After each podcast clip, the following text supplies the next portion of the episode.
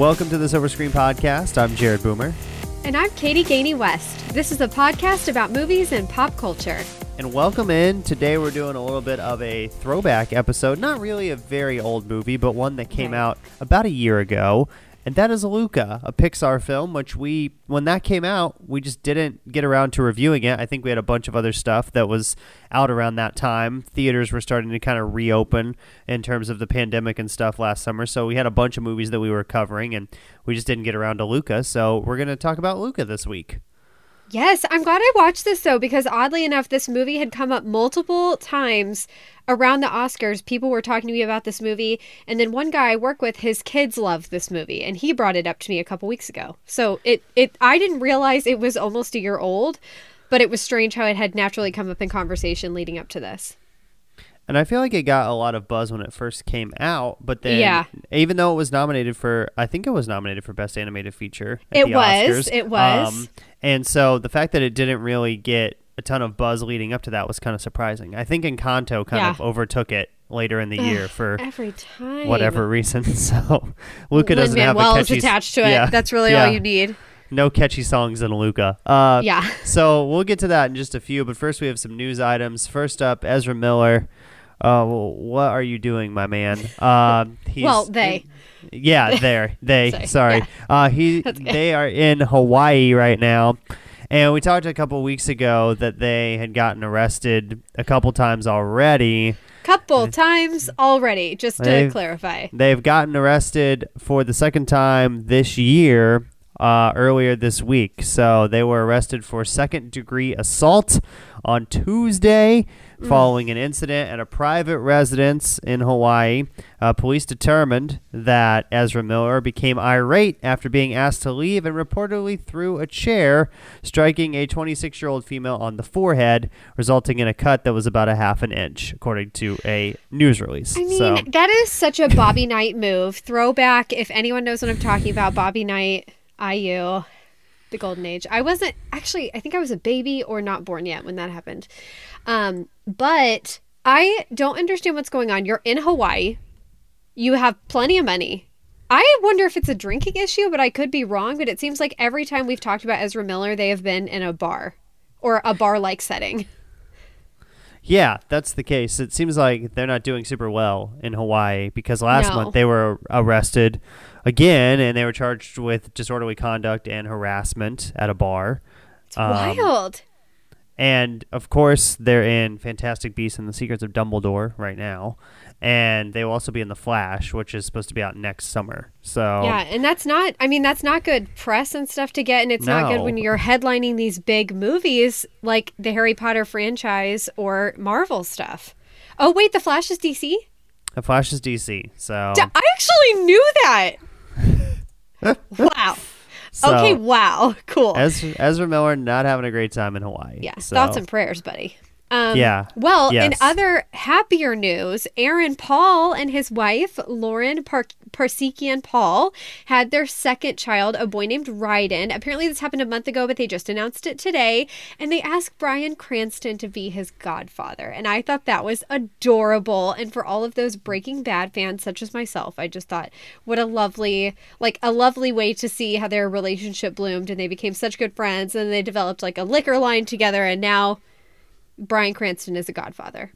it's cool that they've they've remained friends even after Breaking It Bad has ended. So Yeah, and they are they're different in age, but they're actually not Mm-hmm. Yeah. as different as you would think because Aaron Paul's 42. I mean, it's not like it's not I like don't he's know. They're not- 22 and yeah, Bryan he's Cranston's not 20 and Bryan's in his Yeah. 70s. Right, right. Yeah. So, anyway, I just thought that was a sweet story and I wanted to share.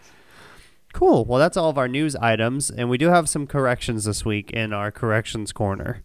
Yes. So one is a probably a real correction. The other just me clarifying things that I brought up last week that I said I'd follow up on. So, one, we did talk last week about everything everywhere all at once, and the lead is Michelle Yeoh, and I pronounced it Yao. Now, that could just be me having a weird moment and mispronouncing it, but I was watching some interviews this week with Jamie Lee Curtis and some other people from the cast, and they said Michelle Yeoh. So, I am sorry if I got that wrong, but that is my correction.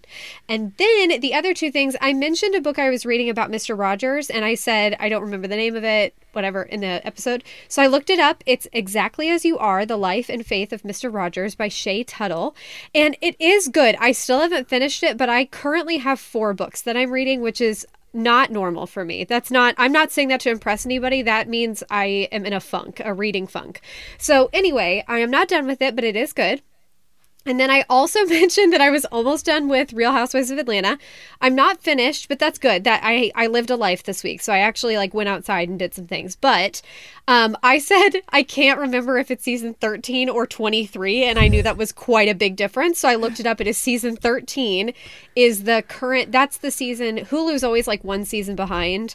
Um, so I don't know if it's airing right now on Bravo, but currently on Hulu, they have up to season 13 of Real Housewives of Atlanta. So I'm on the final season. I'm loving it. And it's it's interesting too, Jared, because it's during COVID, but it's like coming out of the mask stuff. Not now where like hardly anyone believes in masks anymore, which kind of scares me, but it's it's the when we were still like Omicron hadn't really happened yet. Okay. I don't even know if Delta was happening. So like people were feeling better, but there were still a lot of like restrictions on weddings and things. So it's Yeah. that time period. Okay. Um, so it was kind of like it is interesting. late late summer, early fall of 2021, possibly.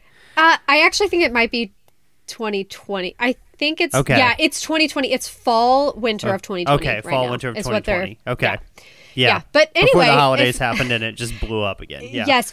Oh my gosh. Also, I never put this on Instagram. I did a poll on Instagram just to see if people were team Nene Leakes or Kendra Moore. Kenya Moore. Why did I say Kendra? Kenya Moore. And then I also put, I think both are despicable. Only three people voted, which is weird because whenever I do polls, it's higher than that. Like, like pretty significantly higher. And also, everyone was Team Nene. And I just want to tell people if anyone took that poll or saw the poll that listens to this podcast, I was doing that based on season 12 behavior of Real Housewives of Atlanta. I was watching it, I was getting enraged, and I was like, I got to put a poll on Instagram. But I realized later that you would probably have a different opinion on those two women based on what season you were on or what you knew was going on in their life right now. Okay. I I scrolled past that poll. I have to be Jared, honest. I know, I can I- see when you do it. I know you But told I me to vote in polls, but I don't vote in vote. polls. You voted. You Okay. voted in one fairly recently, and it made me so happy. Yeah, I think it might have been the bag. It was I the think it purse when I was, was like yeah. when I was like camel or blush. But what'd you go? You went camel, didn't you? I think so. Yeah. yeah, I of course remember, you did. So. Of course you did. Well, thank you for voting. I, I, didn't really want to vote on it. something that I had no knowledge of. So, you know, I was like, I don't, I don't know. Real Housewives, I'm not sure. So, Thank you. Well, I appreciate that. Okay, on to recommends now. Um, I only have one recommend. It's a TV show that's getting ready to start its third season. Uh, by the time this episode is out, the first episode of season three will have aired, and that is Barry on HBO, um, yes. starring Bill Hader. It is a dark comedy. If you haven't watched it, I would highly suggest it. I really enjoy the show. The started in 2018, and then the second season came out in 2019, and then COVID happened. So there hasn't. The third season is finally coming out in 2022. Um, the episodes are not very long; they're about 30, 40 minutes roughly. Um, but Bill Hader just does a really good job in the role of Barry. I think it's cool that he's doing something that's like so different from SNL. Like it's still funny, but it's definitely more understated and serious than SNL was. Um, Yeah. So I think that I just really like him as an actor and as a person. So I'm excited to, to start season three when it premieres later this week. So That's great. I haven't seen that show. I think I tried to watch one episode and I I kind of think it was a busy time for me or something. Like I was Okay. I got distracted and then just forgot about it, which is rare, but it's not like I don't want anyone to take offense by that. But I love Bill Hader. I think I think I've mentioned that 1200 times on this podcast. But Jared, you came up this weekend because people always ask in my family for Easter and stuff, they're always like, "Oh, how's the podcast? How's this? How's Jared?" no, for real.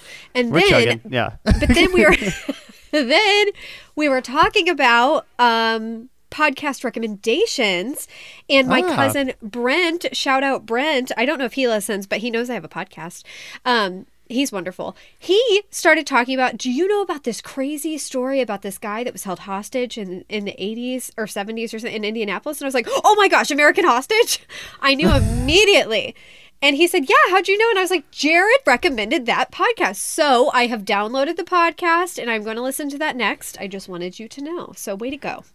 Great. The final episode just came out yesterday, so it's a great time because all the episodes Excellent. are now out. So Okay, cool. So I'm going to listen to that. So it might be my recommendation soon.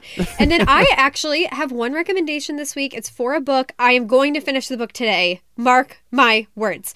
It is, but it's so good. And I only have, I have less than 40 pages left. So I feel like I know what's happening here. Um, it's called The Personal Librarian. It's by Marie Benedict and Victoria Christopher Murray. And I really wanted to talk about it more because it's such a fascinating topic and it's based on a true story. This woman was the personal librarian for JP Morgan, who was very, very, very wealthy. He was one of the most wealthy Americans and one of the most wealthy people in the entire world at that time. And she was his personal librarian, but she happened to be biracial. She was half black and half white. But she was so fair skinned that she could pass for white. So JP Morgan never knew that she actually was biracial. And at that time, even he was a bigot. I mean, everybody pretty much around that scene in New York was a bigot against everyone Jewish people, Italian people, Irish people. It doesn't matter. If you were not just straight up white looking, they were against you.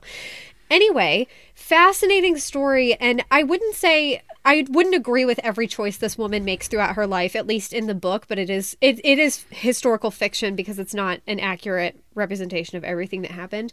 But it's just fascinating to think that happened and that this really did occur in real life. Um, and it's fascinating too if anybody like me you love librarians or libraries like you and I, Jared, or reading in general, or you have a fascination with like big tycoons and people in history and stuff. It's a great read. It was a book of the month pick, but I think I got it last year. I mean, it, it's not like a recent it's not like it came out in 2022, but it, it's really quite good. So, highly recommend it. Again, it's called The Personal Librarian. Okay, cool. Good. That does sound interesting. So I might have to check that out. So, okay, on to our review of Luca, released on June 18th of 2021, rated PG for language, brief violence, rude, rude humor, and some thematic elements. I never know what they mean by some thematic elements. I don't either. Does and that also, mean like heavy stuff, or you know, I don't, don't know. like And- emotional and the rude- content? I do. I think they probably put that more for kids if it's something that like might be a topic you may or may not have discussed with them yet, like grandparents dying. Like maybe Mm-hmm. some children don't have grandparents uh, that they're close to, so they. I don't know. Um, I laughed though at rude humor because I just, I just thought I. I guess that's a a brand of humor. That's a style. But I thought that was funny, and I also thought, okay, they should have put that in everything, everywhere, all at once for the the butt toys. Yeah, yep. So Yeah. I just Googled it. Thematic elements uh, is a term used by the MPAA and other Okay. film ratings boards to highlight elements of a film that do not fit into the traditional categories such as violence, sex, drug use, nudity, and language, but may also involve some degree of objectionable content. Could be Wow. something in the plot, something to do with emotional effect, a character, things like that. So that's Mm-hmm. Oh, yes. Jared, I just you made me think of something. One of the words you said. I don't mean to make this podcast the personal librarian book podcast, but you said a word, and I was like, oh, um, I I love reading because it exposes me to new words and stuff. But it's rare that I find a word that is so weird looking that I can't even like sound it out, like verbally out loud, try to sound it out. And in that book, a ton of time. I mean, I'm talking like at least twenty times in the book. The word incunabulum came up and i had to ask my father this weekend. I was like what is this word and how do you say it? And i looked it up. It's actually it references now i now i have to actually give you the specific definition but um, it's referencing like she had to go find books for J.P. Morgan that were like old, and she would buy those because he wanted a collection of books like nobody else had, like especially older stuff. Anyway, Incunabulum is an early printed book, especially one printed before 1501. So she would go around and she'd be like, "I'm just looking for this str- this random incunabula," and then incunabulum is the plural. Um, but or the excuse author me, plural. discovered that word and said, "I'm gonna run with this." That's what I'm saying. Like I, it was so many times. Sorry, the plural is incunabula, The singular is incunabulum. Anyway, crazy word. I wanted to share that. Oh, the women too who wrote the book, one is white and one is black, and they are both extremely smart, very educated women. Um, one I forget, I think it's like NYU and Brown University or something like that. Either way, they have like bomb degrees. They're amazing. So now this has concluded our portion of the personal librarian podcast. We called back to it. Will we call back to it in 20 minutes? Maybe. Keep no, listening. probably not. And I did Yeah. look up the release date. It was June 29th, 2021. Because Okay, I was going to fact check Okay. it later. Yeah, I might as well just Okay. check it now so I don't have to correct it next week. Man, this came out a week and a half after Luca. So Uh, what? Wow. Yeah. Good segue. Very nice. Tell me more about Luca. Uh, Luca's runtime is an hour and 35 minutes or an hour and 40 minutes, depending on what you look at. I don't know why. Like, how hard is it to figure out the runtime? I Just sit know. there with a stopwatch, hit start when it starts, hit stop Yeah. when the credits end. That's your runtime. Um, Rotten Tomatoes and IMDb scores. IMDb, it's a 7.5 out of 10. Pretty good, but definitely not the highest rated Pixar movie. In fact, I would say that's pretty low for a Pixar movie. 7.5 out of 10. Normally, those get in the 8, 8.5, even sometimes 9 ranges. Uh, critics is a 91% on Rotten Tomatoes, audience 86%. So both groups are pre- are liking it pretty well. Um, and then box office wise, it went straight to Disney Plus when it came out, just like Soul did. The team at Pixar, they've made their qualms known about how they're not really happy with a lot of their movies going straight to Disney Plus. Turning Red also did that a couple of months ago. Lightyear is going to be in theaters, but I know that's been something. It's been interesting to read about that. That the Pixar crew is just like, why do these keep going just straight to Disney Plus? Why are you not releasing them in theaters? Because we would like Yeah. a theatrical release. Um, because it makes Right. it feel more important than just dropping it on the streaming service. So, Right. um, and then worldwide, it did make forty nine million dollars. So they did release it in other countries, and it did pretty well uh, in those release areas. So the synopsis on the Italian Riviera: an unlikely but strong friendship grows between a human being and a sea monster disguised as a human.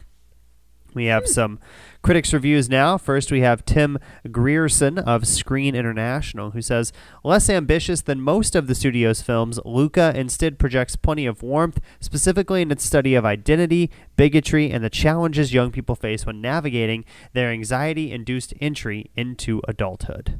Wow. Ain't that the truth? Next up is Wendy Ide of The Observer, who says while Luca may lack some of the dizzying inventiveness that marks out top tier Pixar, it's packed to the gills with charm. Get it? The gills? Because one character's a sea creature. So, Uh, I'm so embarrassed to admit I did not catch that the first time. oh. And then finally, James Berardinelli of ReelViews. He hasn't been I on did. here in a while, so he had to He to hasn't. I've him. been missing him. Yeah, I don't know what James. Has James not been reviewing movies recently? I'm not sure. So. Well, sometimes I don't pick him because I feel like we should show that we co- other people review have movies. other critics. Yeah. Right, But James right. watched this and said it's generic and ordinary, and although it contains sufficient material to engage children, its ability to hold the attention of older viewers is less sure. I would agree with that a little bit. We'll talk about that. Mm. I was gonna I was gonna pose the question to you. I had that later in one of my little bullet points because I did wonder if you felt that way too. And this movie is directed by Enrico Casarosa, who was born in Italy, nominated for two Oscars, one for Luca, of course, earlier this year for Best Animated Feature Film, and one for Best Short Film for La Luna, which I think Hmm. I remember when that came out. I feel like that was a few years ago, possibly. I'll have to look. Yeah. Um, he's also worked on Cars, Robots, and The Incredibles 2. Doesn't have any upcoming projects listed. So, but uh.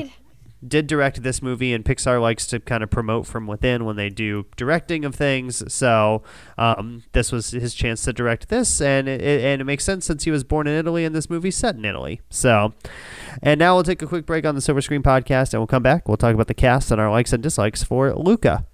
And we're back here on the Silver Screen Podcast talking about Luca, the Pixar movie that released last year. Also, I did do some research there and found out that La Luna was a short film that Disney did. Um, Oh, and it yeah. came out in 2011, and it was before the movie Brave when that was in theaters. So, Oh yes. Okay. yep. That so sounds familiar. that was a short film before. I knew I had heard of that before. So now on to the cast for Luna or Luca. Sorry, not Luna. The two things are very similarly titled. First, we have Jacob Tremblay, who plays the lead character of Luca. Yes, and also happy to report these are all younger people. There are no crush alerts. Jacob Tremblay plays Luca Paguro. He is a Canadian actor best known for Room, Wonder, and the Book of Henry. He has many upcoming projects, but one that is highly anticipated is The Little Mermaid. That's coming out soon. When is that coming out? It's like I don't know. I mean, because they've made multiple movies. Like they're they filmed a Little Mermaid version when I lived in Savannah. Okay. Like they like I was the accountant at the hotel where they stayed. For Okay. real. So And it wasn't these people and it wasn't this version that's coming out. So anyway, true. That's a true story. Ask the other people. Okay. Jack Dylan Glazer plays Alberto Scorfano. He is an American actor from Los Angeles who played Eddie in It and also It Chapter 2. And he also starred in the movie Shazam. He has several upcoming projects, including Dreamin' Wild and Downtown Owl. Ooh, is Downtown Owl about an owl that lives in the city? I'm I hoping mean- it is. That mean, sounds that- really cute. I, That sounds I'd like a cute that. little animated movie, like you know, Downtown Owl. Watch Owl. it be So- something that's like about a mom fighting for custody of her kids, and there's some like drug lord. I mean, I'm basically saying the plot of Moonlight, but you know what I'm saying. Yeah. Anyway, um, not making light of those things. Uh, anyway, moving on to Emma Berman. She plays Julia Marcovaldo. She is originally from San Francisco, and she has four acting credits so far. She is known for the short Dear Mom, and then there's a Netflix one hour. I called this a short because I couldn't tell, but it's only an hour, so I'm guessing they don't call it a film. But it's called Go Go Cory Carson, and she does not have any upcoming projects listed yet. Okay. And this movie has an all star cast. Uh, I don't want to butcher these names, but I, you will recognize quite a few of them. This movie is also starring Maya Rudolph, Jim Gaffigan, Marco Barricelli, Sandy Martin, Giacomo Giannotti, and Sacha Baron Cohen. Very nice. Also, I looked up Downtown Owl. It is Yes. not about a owl. It is based off of a book, which is set in Owl, North Dakota, and follows Ah. three residents whose lives are upended by a whiteout blizzard. So Wow. that's, that's not nearly as lighthearted as an owl who lives in the city. So I'm also laughing because Jared and I can chat each other during the show.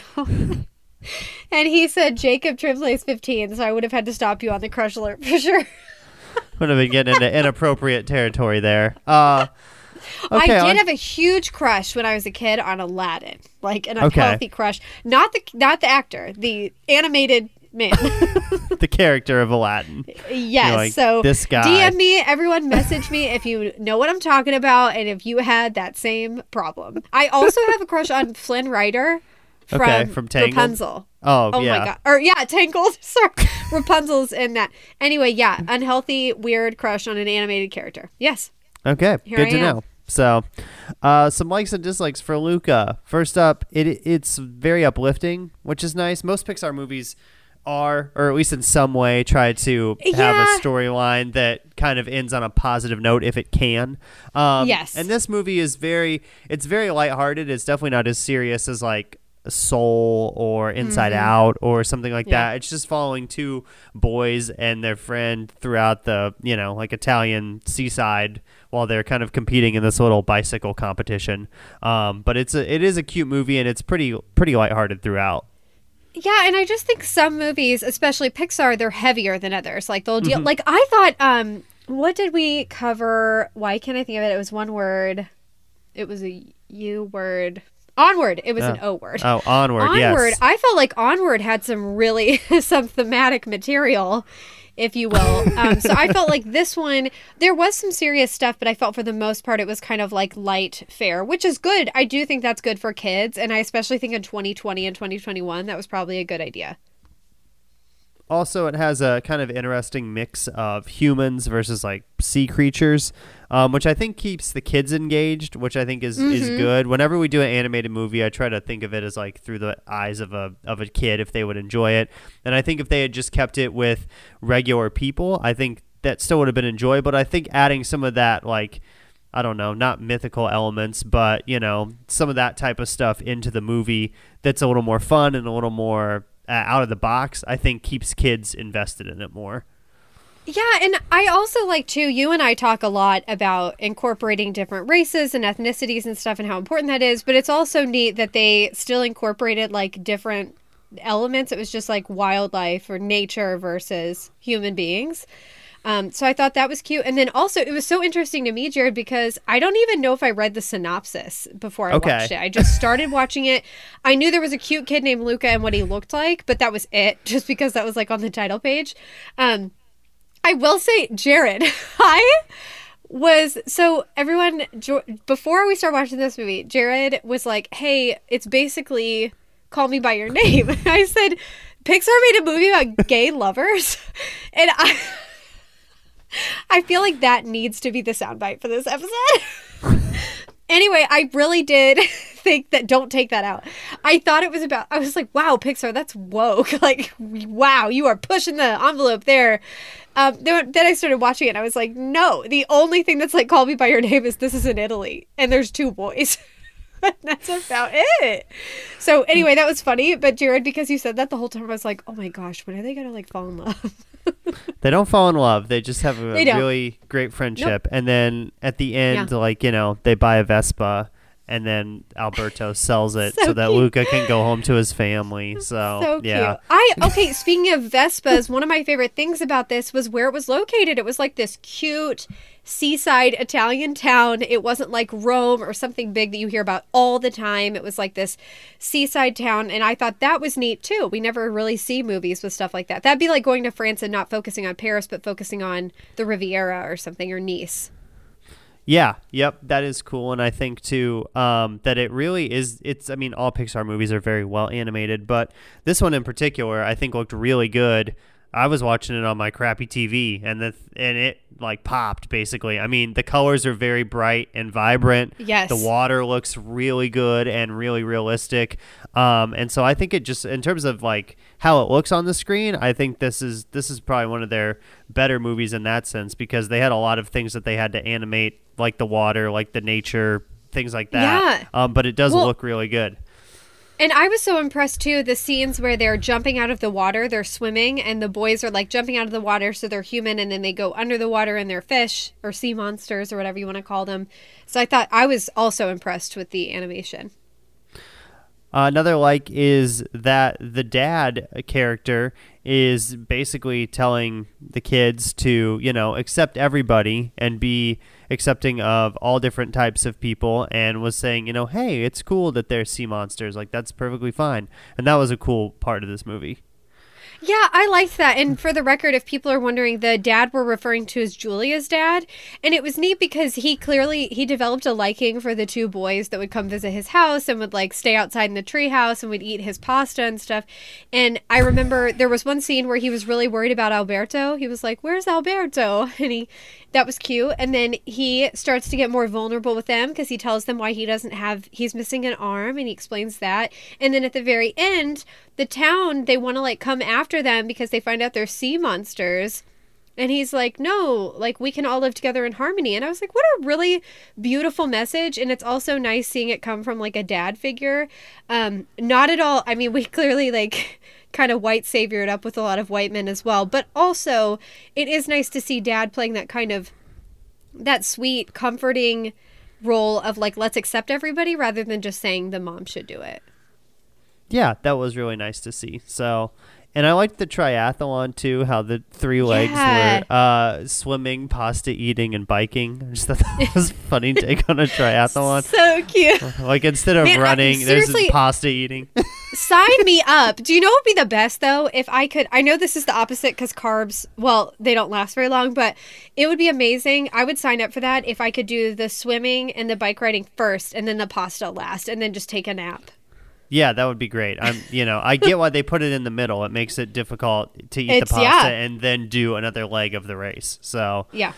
Another like for me is that I thought that Luca's parents were funny in the movie. Like throughout the whole movie, they're kind of on the hunt for him, trying to figure out where he went and where he is, and they're just cracking one-liners a lot, which is just I mean it's really well written there. And obviously, like you have some comedians in those roles as Luca's parents, so it's to be expected. But they add some comedic relief to the movie, which is nice. Maya Rudolph, she can do no wrong for me. I just love her. and then I especially liked Uncle Ugo. We don't see him very much. That's who Sacha Baron Cohen plays. He's basically com- conversing with him in one scene where his heart is stopping, which that's not funny, but he's a fish and you can see his heart. He's like transparent.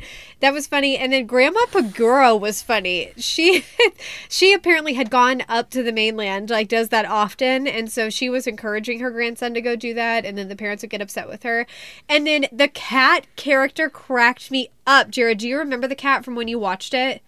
The cat I think so. Yeah. Yep. it was Julia's cat, and it was like this cute gray and white cat, and it was on to the boys because you could tell it knew that they were fish or something because he just wanted to eat them, and he kept attacking Luca's face. And he would scratch Luca's face, but it was very funny. And then one time he went in the water and got wet, and then he was just terrified of the water and stayed away from them. But I thought that there was all a lot of good comedy with the characters. Yeah, it was really well done in terms of like everybody's uh, the characters' relationship and all of that stuff. So Yeah. Um, we'll move on to our dislikes now. Um, one of the big dislikes is kind of an open storyline that is left at the end of the movie.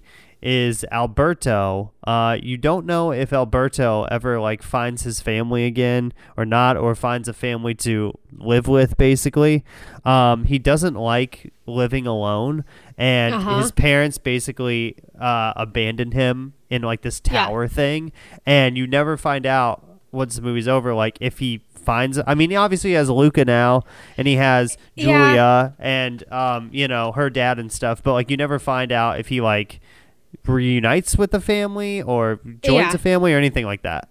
Well, and I feel like I don't think we have to really warn people about spoilers. It's a year old and it's an animated film. Not that that's not important, but yeah, he. So I. I don't know if I missed it, but I was paying pretty close attention. But I don't fully understand why his parents left him in the first place. And then at the end, you see it looks like because Luca goes off to school and so does Julia, but it looks like Alberto has a job or something. Like he mm, has yeah. something to keep him entertained and fed, and now he has some people that can help take care of him. But I felt like I felt like it was kind of a disservice to his character at the end because he was an important character and he did do a lot to help Luca and Julia succeed. So I just felt like in the end he kind of got the short end of the stick. Um, another dislike is that this movie's a little unrealistic in terms of the fact that the kids can basically run wild and do whatever they want. Yeah. Um, I know that's going to be kind of a thing that happens in animated movies or in kids' movies, but it's not the best example to set for kids that are watching the movie because there's obviously in your real life going to be some restrictions and things that you have to adhere to. And this does take place during the summer, so they're not like in school or anything, but still, like, there's very little parental supervision as they just roam the streets of this Italian town. Yeah, and that was a complaint of mine too because Luca like he goes off to go stay at his friend's house at Alberto's house and he's up above the water above sea level. And his parents it's kind of like if someone went missing and you can you have to wait 24 hours to report them missing i feel like his parents waited 50 hours and then they were like have you seen our son in like a couple days and then they went to the police. Because they were very invested in finding him once they got up above sea level. But before then it's like days went by and i thought "D- is anyone worried about these kids? So that was Nah. weird to me. That seemed They're unrealistic like, it's but- fine. yeah i mean maybe i just don't understand sea life. Maybe it's just different down there. And then another, just not really a dislike, but just a question is, you know, is this movie enjoyable for adults? A lot of times, Yes. Pixar movies will have themes that kids can understand and that adults can pick up on as well. Like Turning Red, their most recent movie, has some of that. Soul does. Mhm. Onward does. All of those movies do. This movie is really focused on the kids' relationship, and it's definitely more of a, like we mentioned before, a lighthearted movie, which is one like for the movie. But I don't know. I I liked it, but I didn't like it as much as some other Pixar movies. And I think it's Yeah. just again, they're not they're not making the movie for me. They're make they're an animation company, so they're trying to make movies primarily directed at kids, but they have a lot of movies that have adult, you know, side points or themes in them too. And this one really didn't. They kind of just went all in for the kids, which I think is fine. Um, but I don't know if it was me as a you know 28 year old man really enjoyed it as much as some of their other movies that they've done. Yes. So I I agree with you. I can't really tell what was missing that made this less appealing maybe or less interesting to adults. I'll tell you something I liked that I didn't really think of until just now. I really appreciated that this wasn't a musical. I feel like a lot of Pixar movies and things lately are like musicals and they have songs that kids like I am not a parent yet. And I could sing Frozen songs to you. And I can sing We Don't Talk About Bruno because every third person in the world is humming, singing, whistling something, tweeting those songs. And they drive me bonkers. And I don't even have kids. Like, I'm sure the people that do listen to this that have kids are like, you should be on this end. Yeah, I hear you. I feel you. Yeah. But yep. I loved that this one didn't have that. It was really nice to watch a movie where I was like, oh, I'm just like watching a story, not listening to a song and dance musical. And I love those, but there's a time and place for them. So that ended up being a positive for me. But I do agree, there just wasn't the same allure that a lot of other Pixar movies have for adults. And obviously, that time and place for musicals is the 2021 version of West Side Story. I mean, that's where it fits the best. So, I think that's the, you cannot debate that at all. That's definitely in terms of musicals, the creme de la creme, the remake of West Side Story. Oh so, okay, on to our thoughts on Luca. Uh, I think it's your turn to go first. So, It what's your score? I've already decided. I'm giving this an 87. I looked Yeah. at recent scores and I was kind of picking between, well, I liked it better than this, well, I liked it less than this. Um, I think, Jared, your comment was spot on. This is not a movie made for me, it's a movie made for kids. I did think it was really enjoyable. I love that there wasn't music in it, like, wasn't like musical dance numbers. And I, gosh, I don't even have to repeat myself. People know I love song and dance, but n- not always. Um, I liked the story. I liked that they were open and encouraging to like we should accept all people. I liked that there was a mixture of like nature. So there was a lot to like about it. I was a little concerned about the kids and the care and concern other people expressed for the children. And I felt like a couple storylines were kind of left hanging, so that was strange to me. But otherwise, really an enjoyable movie. Um, I'm looking at my Letterboxd from last year, and I have a I keep a list of all the movies that I watched need- throughout yes. the year for the first time. I need time. to update mine. and I have this I had this ranked at 27th for last year. So Okay. I'm gonna out of out of 54 movies. So kind of right Okay. smack dab in the middle. So Yeah. I think I'm gonna give this one a 75. So Got it. again, enjoyable. I had obviously there were 26 movies that I watched last year that were above this one, but this is definitely not the worst animated movie I've ever seen. Pixar always does a pretty solid job of Yeah. films, and I actually had this one ranked higher than Encanto because I I liked this a little bit more than Encanto. Ooh. That might be a hot take, but uh, Ooh, I'm I like okay this a it. little more than Encanto. So. Yeah, okay there we go. That's our thoughts on Luca. And you can follow the show on social media at Podcast Silver on Twitter and Instagram. Search the Silver Screen Podcast on Facebook and follow us there. And be sure to subscribe and rate and review wherever you listen to the podcast. That definitely helps us out. Next week, we're doing a movie that will not be appropriate for your children to see. I haven't seen it yet, but I don't think it's going to be a kid kid appropriate Right. movie. Uh, and that is The Northman, directed by Robert Eggers. He did The Lighthouse, which I believe we reviewed on this podcast. We if I sure remember did. correctly. So this is his new movie with Alexander Skarsgård, Willem Dafoe, Nicole Kidman, all in it, uh, about Vikings. So that's interesting. It's not a theme that you see in movies a lot. So I'm intrigued. Yeah, and probably probably not a movie I would just have gone to if we weren't covering it or something. but Yeah. yeah, really interesting. We'll see how it Yeah, goes. we'll Um, I'm trying to figure out. I'm positive we covered that movie. Yes, 39. That was way Okay. back. That was a while episode ago. 39. Speaking of everyone, our 150th episode is coming up soon, and we are very excited.